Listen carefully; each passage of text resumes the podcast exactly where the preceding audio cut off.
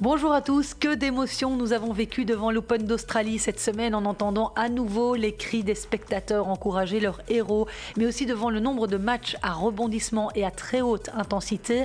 Alors certains favoris ont vacillé contre toute attente, Dominique Thiem chez les hommes, Sofia Kenin tenante du titre chez les femmes. Côté belge, Elise Mertens est là pour sauver l'honneur, David Goffin lui a été sorti d'entrée, plus un seul Français ne figure dans le tableau. Voyons un peu les temps forts de cette semaine à l'Australian Open les déceptions, les coups de gueule, les réactions. Merci de me suivre et si ce n'est pas déjà fait, de vous abonner à Je sais tes podcasts sur Spotify, Deezer, Apple Podcast ou toute autre plateforme. Mon nom est Christelle Joaris. Excellente écoute.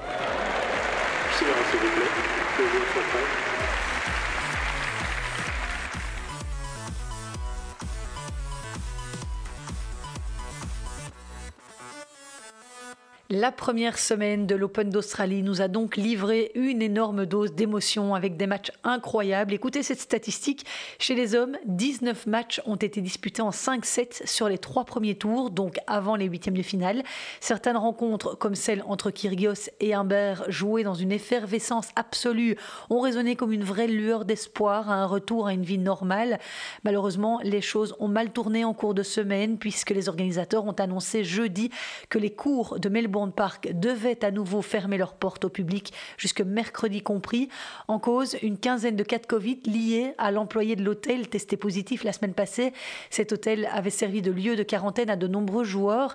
Dès vendredi minuit, les spectateurs ont donc dû déserter les lieux. Les matchs sans public étaient de retour avec bien moins de saveur. Regardons d'abord ce qu'il s'est passé dans le tableau féminin cette semaine. On va évidemment commencer ce petit tour d'horizon par les résultats des Belges dans ce premier grand chelem de l'année. Seuls 2 sur 5 ont passé le cap du premier tour à Melbourne. Isaline Bonaventure a été éliminée d'entrée par Timéa Babos, 6-7, 4-6, même si elle a eu une balle de 7 dans la première manche. Kirsten Flipkens, à peine remise de son entorse à la cheville, n'a pas réussi à réitérer son exploit des JO de Rio 2016 face à Venus Williams.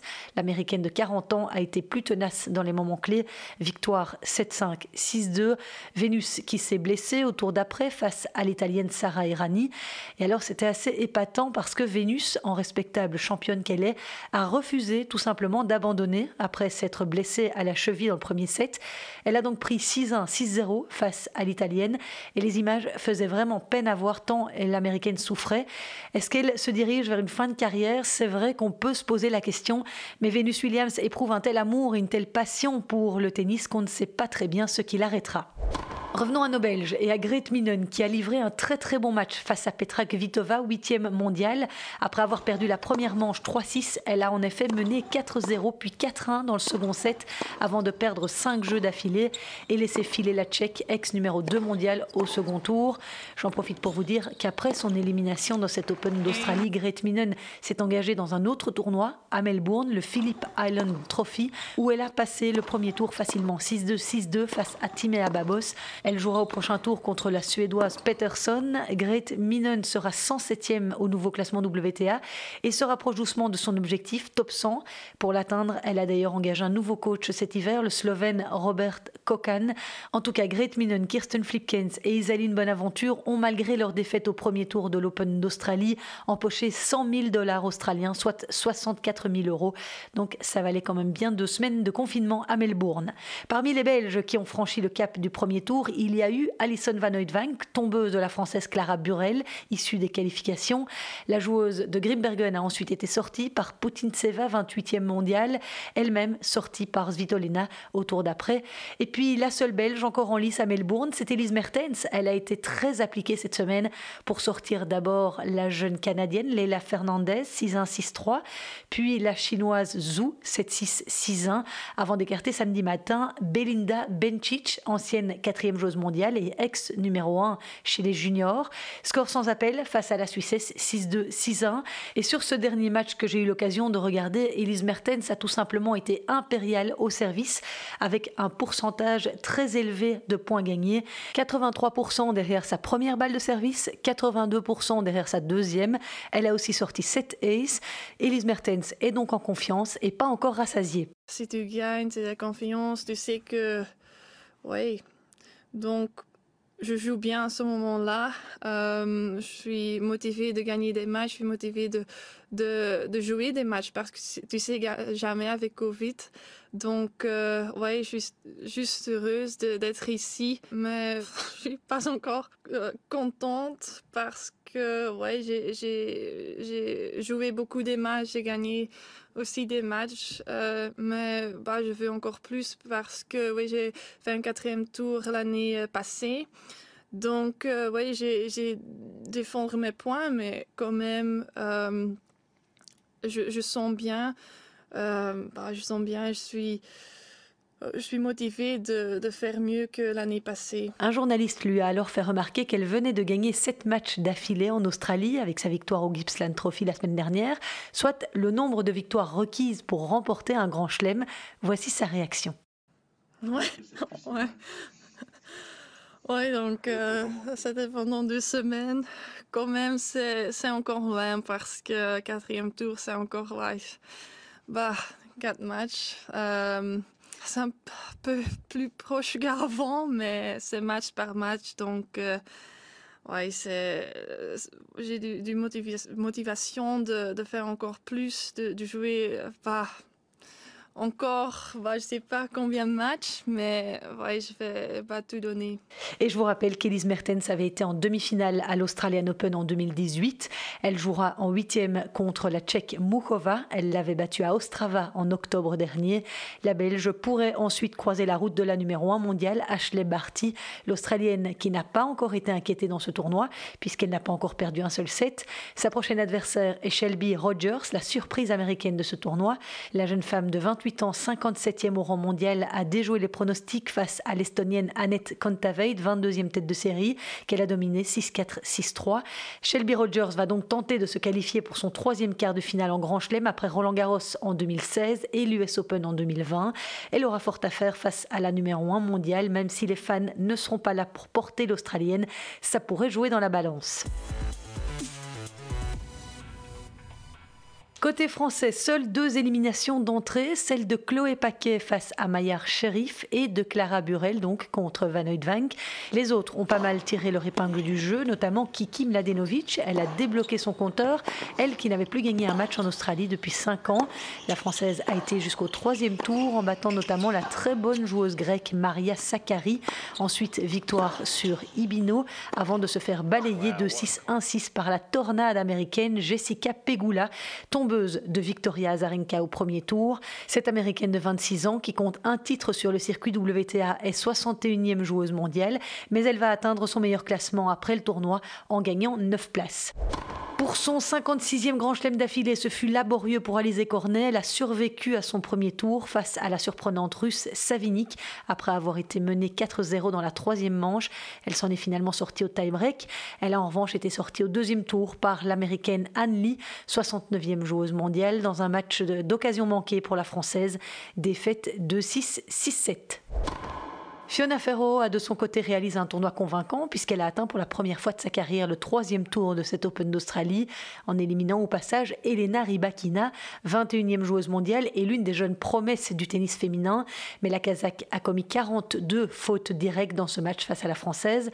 Fiona a finalement été éliminée au troisième tour par la vainqueur de Roland Garros, Iga Swiatek. La Polonaise a d'ailleurs joué son huitième de finale ce dimanche matin et n'a pas su résister à Simona Alep. Victoire au bout du suspense en 3-7 pour la Roumaine, 3-6, 6-1, 6-4. La numéro 2 mondiale affrontera, tenez-vous bien, Serena Williams en quart de finale. Cette incontournable affiche est fixée mardi à 1h du matin. Simona Alep n'a battu qu'une seule fois l'américaine en 12 confrontations. C'était en finale à Wimbledon en 2019. Il faudra évidemment voir comment Serena Williams s'est remise de son huitième de finale face à Sabalenka, car c'était un match en 3-7 d'une énorme intensité physique, finalement remporté par Serena 6 4 2 6 6 4 Autre favorite de ce bas de tableau, Naomi Osaka, qui poursuit sa route tranquillement. La japonaise, qui n'a plus perdu un match depuis février 2020, a éliminé Pavlyuchenkova, Caroline Garcia au second tour, puis Hans Jaber et Garbine Muguruza, au terme d'une affiche palpitante elle aussi. Osaka, entraînée par le Belge Wim Fissette, est une survivante de ce duel, puisqu'elle a sauvé deux balles de match contre l'Espagnol. Au prochain tour, la japonaise rencontrera la plus grosse surprise de ce bas de tableau, la taïwanaise Chesue, 71e au classement WTA. À 35 ans, elle s'est offert son tout premier quart de finale en Grand Chelem en dominant la Tchèque Marketa Vondrouzova, 20e joueuse mondiale et finaliste de Roland Garros 2019. Chesue, présente depuis 20 ans sur le circuit WTA, c'est vraiment une des belles histoires de cet Open d'Australie. Elle a fugué quand elle avait 16 ans pour échapper à un père trop autoritaire par rapport à son tennis pour évoluer au Japon. Longtemps, elle a joué sans coach, sans personne pour guider son jeu. Elle a même expliqué en conférence de presse n'avoir parfois eu personne avec qui s'échauffer. Écoutez-la. Uh, actually, before uh, en fait, avant Roland Garros, je ne sais plus quelle année, je n'avais jamais battu de joueuse du top 10. Et la chose comique à propos de ce tournoi, c'est que j'avais un petit copain et ses parents étaient venus pour la première fois voir mon match. Je me faisais battre à plat de couture et j'ai eu l'impression qu'ils s'endormaient dans les tribunes. Mon Dieu, je joue tellement mal qu'ils s'endorment. Je me suis dit, Ok, maintenant, je me fiche de ce qui peut arriver, mais je vais essayer de courir après toutes les balles pour leur montrer que je sais jouer mieux que ça. Au moins, j'aimerais les voir se réveiller un peu. Et c'est comme ça que j'ai gagné le set puis le match. Et depuis, j'ai eu d'autres victoires contre des joueuses du top 10. Dotée d'un jeu à deux mains atypique, cette joueuse taïwanaise très attachante peut également compter sur une grande force de caractère et un optimisme à tout vent qui lui ont permis d'atteindre le 23e rang mondial en 2013 et remporté trois titres WTA en simple et 28 en double. Je suis toujours assez positive depuis que je suis jeune. Ma personnalité est d'aller dans la bonne direction, de rester calme, gentille et de regarder le côté positif des choses, peu importe ce qu'il se passe. J'essaye de garder ma routine positive. Je m'amuse presque à chaque match, même si je me fais torturer, parce que je trouve que c'est assez amusant à chaque rencontre. Par exemple, un jour, j'ai joué Kvitova, que je n'ai jamais battue, mais j'avais réussi à prendre quelques jeux de plus et j'étais super contente. Elle rigolait en me serrant la main car j'étais satisfaite. Je m'en fous un peu que je gagne ou que je perde. J'essaie juste de faire de mon mieux et au moins j'essaye. Si je perds, je ne perds rien. C'est pas un problème pour moi. C'est inspirant à tous les niveaux, vous ne trouvez pas? Voilà pour cette belle personnalité, en tout cas chez Sue, qui affrontera donc Naomi Osaka en quart de finale. C'est prévu mardi.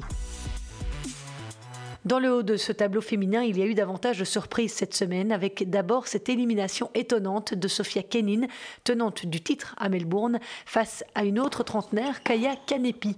L'américaine n'a jamais pu développer son jeu, 22 fautes directes pour 10 points gagnants face à l'estonienne, finaliste la semaine dernière au Gippsland Trophy.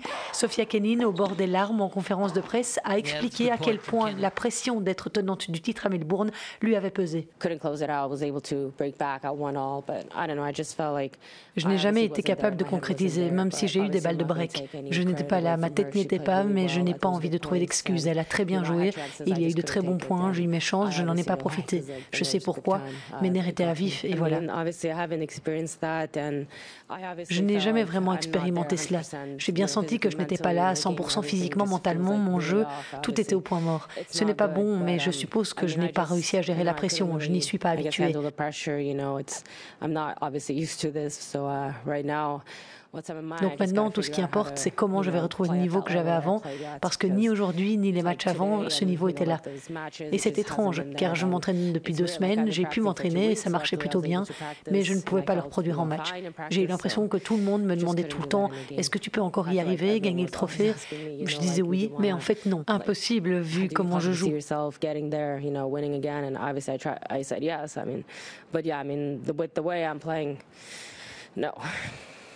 Et pour vous dire à quel point cette défaite lui a fait mal au moral, Sofia Kenin a joué ce week-end le premier tour du tournoi WTA organisé actuellement à Melbourne, le Phillip Island Trophy. Je vous en parlais plus tôt. Elle était d'ailleurs tête de série numéro 1. Et bien l'américaine a perdu au premier tour en 3-7 contre la 727e joueuse du monde, Olivia Gadecki, australienne invitée par les organisateurs. Quand ça ne va pas, ça ne va pas. Espérons que la numéro 4 mondiale se remette vite de ses faux pas. On va l'envoyer faire un stage avec chez Sue. Pourquoi pas? 15-30. Et pour revenir à ce tableau féminin, on évoquait donc Sofia Kenin, victime de la surprenante estonienne de 35 ans, Kaya Kanepi. Celle-ci a bien failli sortir une autre tête de série au troisième tour, puisqu'elle a poussé Donna Vekic dans cette dernier retranchement. La Croate, tête de série numéro 28, à bout après 2h38 d'efforts, était en larmes après sa victoire. Oui, c'était un match difficile. J'ai dû sauver des balles de match. Elle a joué à un niveau incroyable tout le match. J'ai dû me battre jusqu'au bout et je suis super heureuse d'être passée.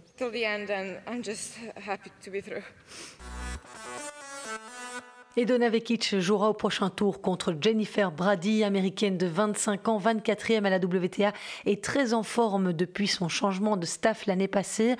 Une transformation qui l'avait portée jusqu'en demi-finale à l'US Open où elle ne s'était inclinée qu'en 3-7 face à Naomi Osaka. C'est elle aussi, pour vous rappeler la petite histoire, qui avait été battue à Roland Garros par Clara Towson, jeune élève danoise de l'Académie de Justine Hénin. Puissante, sereine, Jennifer Brady est encore une fois en train de dérouler dans ce grand chelem puisqu'elle n'a pas perdu un seul set cette semaine, même si son premier vrai test aura lieu contre Vekic, un match intéressant à suivre. Dernière surprise de ce tableau féminin, l'élimination de Carolina Pliskova, sixième joueuse mondiale, battue par Mukova, prochaine adversaire d'Elise Mertens. Donc, pour vous résumer tout ça, cette deuxième semaine de l'Open d'Australie commence avec quelques huitièmes de finale qui doivent se jouer entre Barty, Rogers, Mertens, Mukova, Vekic, Brady, Pegula, Zvitolina et les quarts de finale entre Shea et Osaka et Venus Williams, Simona Alep. Je vais m'arrêter là pour les femmes, place aux hommes. Chez les messieurs, eh bien, je vous le disais en sommaire, David Goffin a été surpris au premier tour par l'Australien Alexei Popirin, littéralement porté par son public, car David s'est procuré quatre balles de match mais n'a pas réussi à conclure. Le Liégeois était fort déçu, bien sûr, mais il a expliqué au micro de la RTBF que son niveau était là, à l'entraînement, et qu'il fallait maintenant juste réussir à faire péter le bouchon en match. Dommage en tout cas qu'il n'ait pas eu au premier tour cette confiance dans les moments importants. Et à propos du parcours un peu décevant, hein, forcément, de David Goffin en Australie, vous trouverez cette interview intéressante de Fabrice Dezanette sur le site l'avenir.net. Ce psychologue du sport collabore étroitement avec l'AFT, l'Association francophone de tennis, et a déjà travaillé avec David Goffin. Dans cet article, il analyse ces deux défaites australiennes précoces du 15e joueur mondial. Le programme à présent pour David Goffin est un retour en Europe avec les tournois de Montpellier et de Rotterdam. L'autre Belge, Kimmer Koppejans, issu des qualifications, est lui aussi passé tout près de sa première victoire au premier tour de l'Open d'Australie. Le Standé, qui a fêté ses 27 ans cette semaine, a mené 2-7 à 1 et break d'avance dans les 4e et 5e sets contre le Tchèque Jiří Vesely, 68e à l'ATP, pour finir par s'incliner 4-6, 6-3, 7-6, 3-6 et 3-6 après 3h28 de jeu. Du côté des favoris, eh bien, il y en a eu des grosses surprises. Il y a d'abord eu ce coup de théâtre dimanche, l'élimination de Dominique Thiem, troisième joueur mondial et finaliste de la précédente édition, battu en huitième de finale face au Bulgare Grigor Dimitrov. Score sans appel en plus, 6-4, 6-4, 6-0. L'Autrichien qui avait dû puiser loin dans ses ressources pour gagner en 5-7 au troisième tour face à Nick Kyrgios était sans doute émoussé physiquement. Écoutez l'Autrichien après cette défaite. Uh, I think um, combination of, of, of some things, some uh, little Je pense que c'est le résultat de plusieurs petites choses combinées. Des petits pépins physiques, je n'ai pas envie d'en parler davantage car je n'ai pas envie de trouver des excuses. Plus j'étais dans un mauvais jour, plus le fait que Grigor est un super joueur. Donc c'est la combinaison de ces trois choses. Et des résultats comme ça peuvent arriver.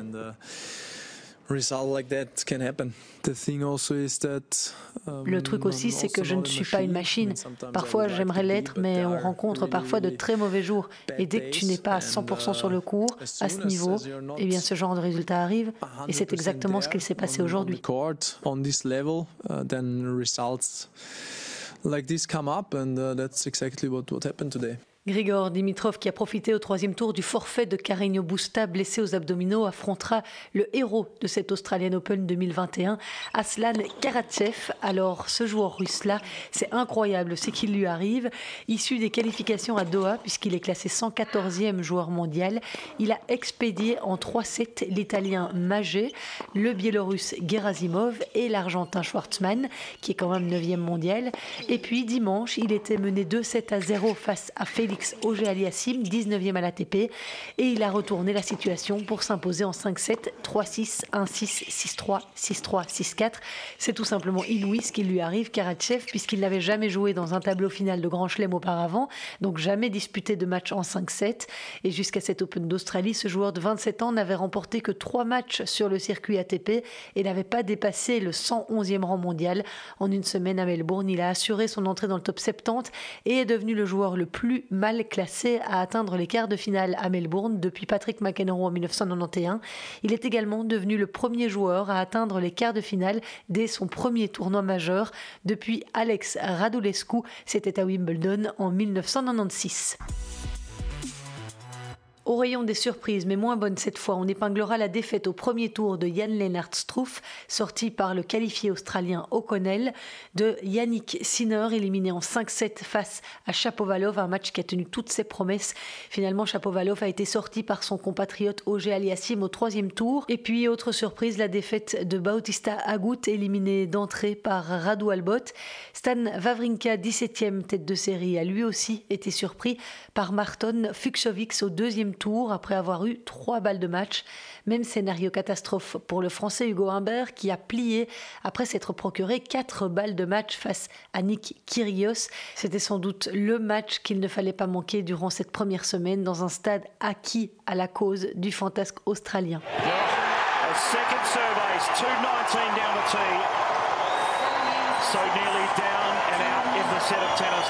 Ambiance similaire pour la rencontre entre l'Australien Kokinakis et Stefanos Tsitsipas. Le Grec, poussé dans cette dernier retranchement, s'est finalement imposé en 5-7. Une belle performance pour Kokinakis, 24 ans, enfin de retour sur le circuit après avoir subi une lourde opération à l'épaule il y a 5 ans, qu'il a longtemps écarté des cours. Il n'a jamais qu'une septantaine de matchs finalement sur le circuit et 10% de ces matchs étaient en 5-7 justement. Deux Français ont également bataillé 5-7 durant cette première semaine. Corentin Moutet pour se sortir des griffes de John Millman au premier tour. Il a ensuite perdu contre Milos Raonic.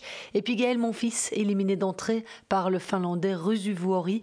Une défaite qui a fait très mal aux Français, en manque de confiance car il ne gagne plus depuis février 2020. Alors, je vais te donner la, la phrase simple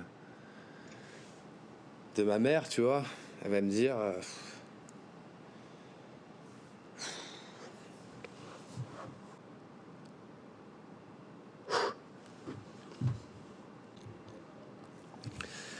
elle va me dire, tu vois, il faut continuer à s'entraîner. Et, et ça reviendra.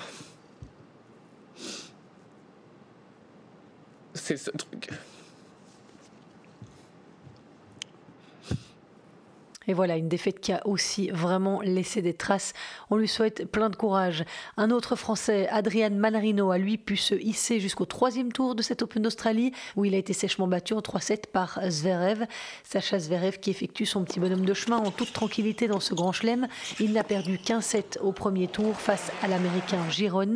Pour le reste, il a déroulé assez discrètement. La prochaine marche sera haute en revanche pour l'Allemand, puisqu'il va jouer Novak Djokovic. Alors tout dépend évidemment de l'état de forme du Serbe touché aux abdominaux face à Taylor Fritz au troisième tour. Vous l'avez peut-être vu, Djoko s'est fait mal après avoir remporté les deux premières manches, 7-6, 6-4. Il semblait fort touché, à l'agonie même contre l'Américain qui a empoché les deux sets suivants, 6-3, 6-4. On pensait sérieusement que Djoko n'irait pas jusqu'au bout du match, mais après plusieurs appels aux médecins sur le cours, tout semblait aller mieux. Dans la cinquième manche, qu'il a finalement remporté 6-2, en conférence de presse, le Serbe a parlé d'une déchirure aux abdominaux. Deux jours après, à d'affronter Raonic en huitième de finale, personne ne savait s'il allait être capable de remonter sur le cours ou non. Il l'a fait et a gagné la rencontre en 4-7. Écoutez le numéro 1 mondial après ce match contre Raonic. Um, j'ai fait beaucoup de travail de récupération à de nombreuses reprises avec mon kiné sur la table, essayer de me reposer autant que je pouvais, essayer plusieurs traitements avec différents dispositifs. J'ai pris aussi beaucoup d'antidouleurs avec l'équipe médicale de tennis Australia qui m'a aidé beaucoup. Les kinés de l'ATP aussi, que je remercie encore d'être disponibles pour moi et mon kiné. Ils font de leur mieux pour me permettre d'être dans les bonnes conditions pour jouer. Un journaliste lui a alors demandé de quel genre de blessure il s'agissait. Je comprends que vous ayez envie de savoir, mais je n'ai vraiment pas envie de rentrer dans les détails. Oui, j'ai fait une IRM et tout ce qu'il fallait. Je sais ce que c'est, mais je n'ai pas envie d'en parler parce que je suis encore dans le tournoi, donc voilà. Le quart de finale entre Sacha Zverev et Djokovic devrait être intéressant. Les deux hommes se sont affrontés sept fois et Nolé mène 5-2. Également inquiétant en début de semaine, blessé au dos, Rafael Nadal semble aller un peu mieux. En tout cas, ses trois premières victoires en 3-7 face à Jerry Mo et Cameron Norrie sont rassurantes. Il l'était en tout cas lui aussi face aux journalistes après son match du troisième tour. Non, mon dos n'allait pas mieux de jour en jour. Mon dos va mieux depuis aujourd'hui. Aujourd'hui, c'est le premier jour où je sens vraiment une amélioration et ça, c'est le plus important pour moi, plus que n'importe quelle autre chose.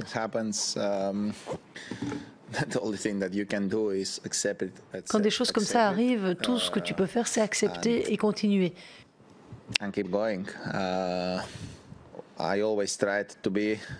J'ai toujours essayé de me battre jusqu'au moment où je ne pouvais plus. Ça, c'est ma philosophie depuis le début de ma carrière.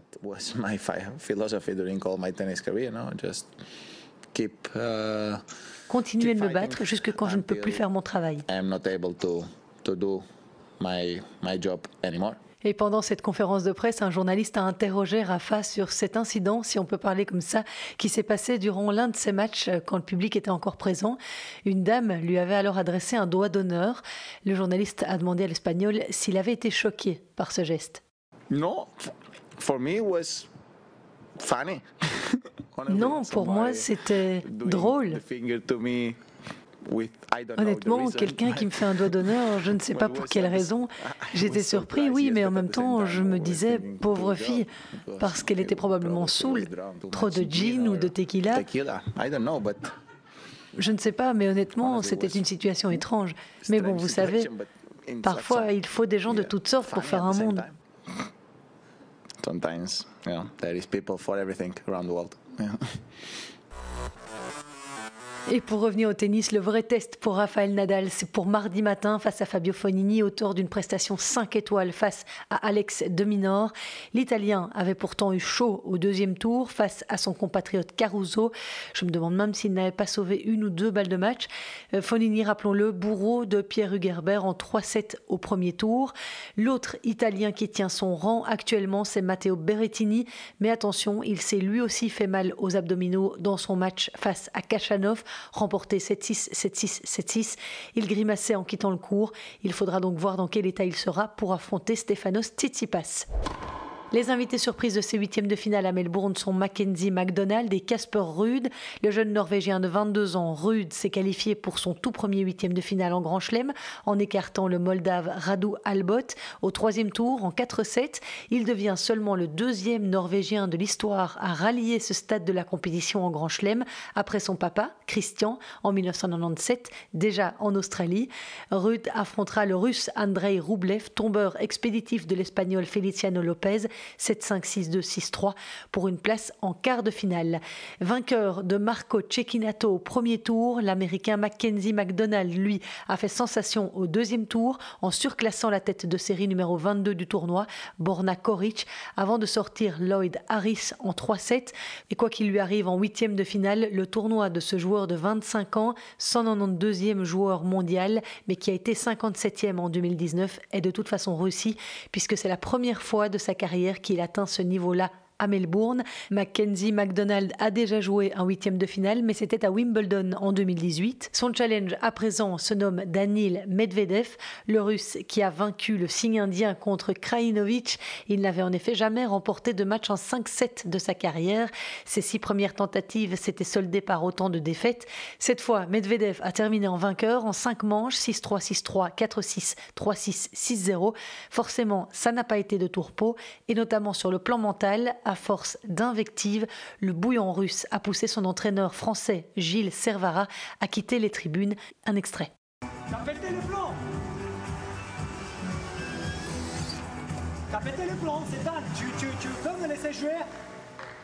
À cheval sur 2020 et 2021, Daniil Medvedev est désormais sur une série de 17 victoires après ses titres au Masters 1000 de Paris et au Masters de fin de saison. Prochain adversaire donc l'inattendu américain Mackenzie McDonald. Et pour récapituler, chez les messieurs doivent donc encore se jouer quatre huitièmes de finale entre Fognini et Nadal, Tsitsipas et Berrettini, McDonald et Medvedev, Rublev et Rude. Et les deux premiers quarts de finale sont connus, ce sera Djokovic-Zverev et Dimitrov-Karatchev. Et eh bien voilà, on arrive tout doucement à la fin de ce podcast. Encore un petit mot pour vous signaler qu'au tournoi en chaise, l'Australian Open évidemment, notre compatriote Joachim Gérard s'est imposé face à Stéphane Houdet. Le Brabançon affrontera ce lundi le Britannique Gordon Reid en demi-finale. L'ancien numéro 1 mondial Andy Murray, désormais 125e à l'ATP, s'est incliné ce dimanche en finale du tournoi Challenger de Biella dans le nord de l'Italie. C'est là que le Britannique a décidé de lancer sa saison faute d'avoir pu disputer l'Open d'Australie, testé positif au Covid-19 quelques jours avant son départ. L'Écossais, triple vainqueur en Grand Chelem, a concédé sa première défaite en trois matchs contre l'Ukrainien Ilya Marchenko, 33 ans, 212e mondial. Score final 6-2, 6-4 pour l'Ukrainien